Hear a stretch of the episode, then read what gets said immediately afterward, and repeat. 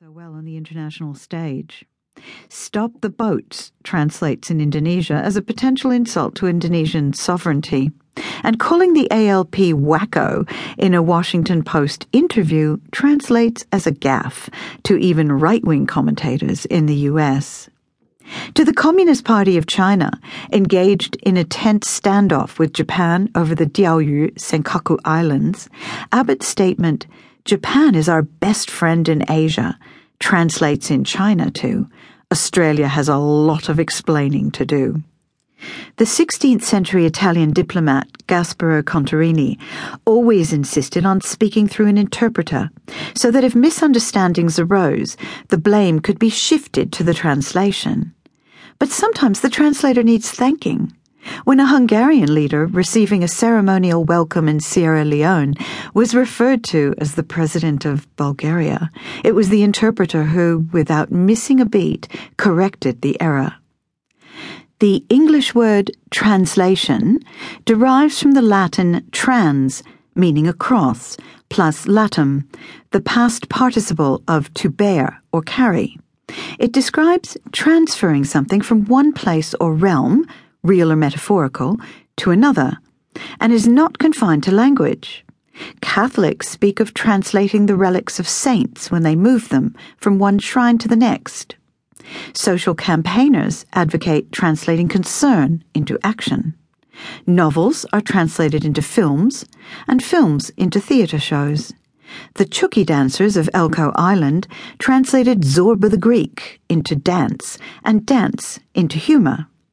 Japanese and Chinese animators translated the classic Chinese novel Journey to the West, also known as Monkey, into cartoons. Computer programmers translated it into multi platform games. And alternative rocker Damon Albarn translated it into opera. Theatre from Brazil to Spain to the US to South Korea would not be what it is today without translations of Brecht nor would Scorsese be Scorsese without the French Nouvelle Vague, or Tarantino Tarantino without John Woo. One of my first jobs, sub-editing primary school English textbooks at the Oxford University Press in Hong Kong in 1980, involved translating text such as This is a pig to this is a pin so that the books could be sold in the predominantly Muslim, Indonesian, and Malaysian markets. The broad conception of translation that exists in English doesn't itself translate into all other languages. In many other languages, you might not call most or any of the previous examples translations at all. To describe the process of translating from one language to another in Hindi, you use the word anuwad, which means to tell again. The Chinese word is fan yi, fan turning around, reversing, or rummaging, plus yi, which closely correlates to what we mean in English by either translate or interpret, which is to translate orally. In ancient China, there were different words for translators according to where they worked and the languages from which they translated. Ji in the east, Xiang in the south, Didi in the west, and Yi as in Fan Yi in the north. The Japanese have a particularly expressive vocabulary for literary translation.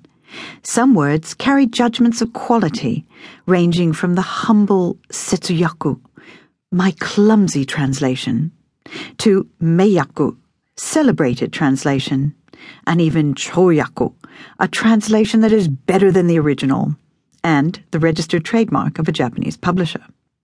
Others are descriptive. Shoyaku is the translation of an excerpt from a longer work.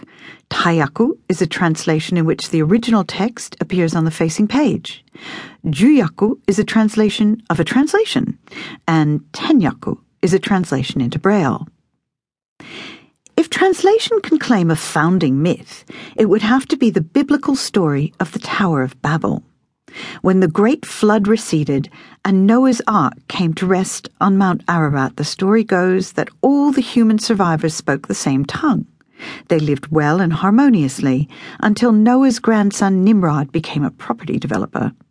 Nimrod constructed a city with a soaring tower that, when finished, would reach heaven itself, but failed to secure.